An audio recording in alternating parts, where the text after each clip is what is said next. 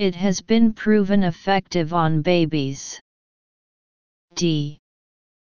It's only been tested on recorded cries now. Analysis Choose D. Reasoning and judgment questions. It can be inferred from the last paragraph that Liu's cry speech recognition algorithm is currently only used for testing recorded cries. Therefore choose D. Read 5 out of 7. Now, if you want to be charming, then you'll need to build self-confidence, but becoming more outgoing is actually pretty easy.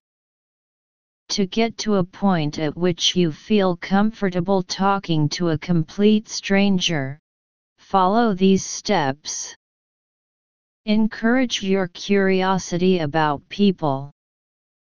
5. I wonder what his parents look like. I wonder what her favorite color is. Is he from around here? Is she the girl I saw at the cinema last week? It will take some conscious effort, but you can't be outgoing if you don't care about people. Smile at others. Make it a goal to smile at one person a day. It can be anybody, and it can be the most subtle, subtle, thing of smile. A quick glance paired with a smile then run away if you want. 6. Eventually, you will want to get to a point where you smile instinctively whenever you make first eye contact with someone. Ask people questions. The standard how are you doesn't really count, because people use it as a greeting rather than a real question. 7. This is where the curiosity and interest in others come into play. 8. This is the key to being a good conversationalist. If you don't make enough eye contact, the other person will feel invisible and the sense that you're elsewhere mentally. If you make too much, they'll feel uncomfortable. Is that specific enough for you? Note your body language. 9. To show that you're outgoing and welcome conversations, keep your body open, your head up and a smile on your face. Resist playing with your phone or otherwise occupying yourself. A. Master eye contact. B. Never hesitate to smile at others. C. Most of communication isn't verbal. D. The more you do it, though, the less scary it will be. E. Make eye contact when you're asking questions about people. F.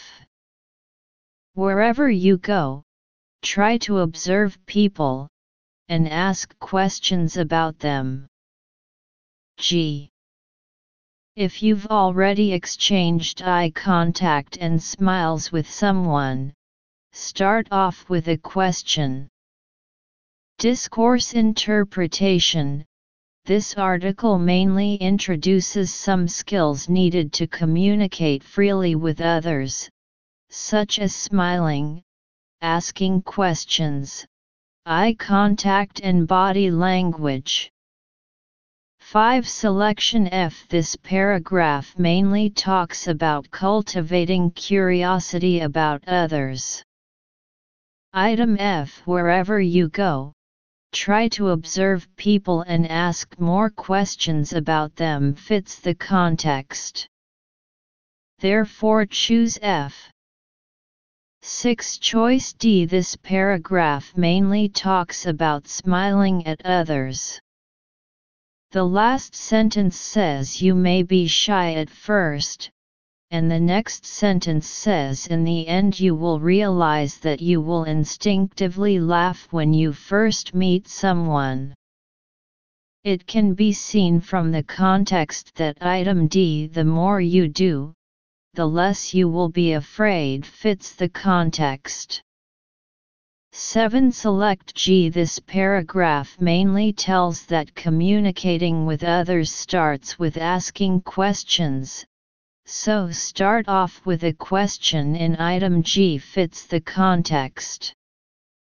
So choose G.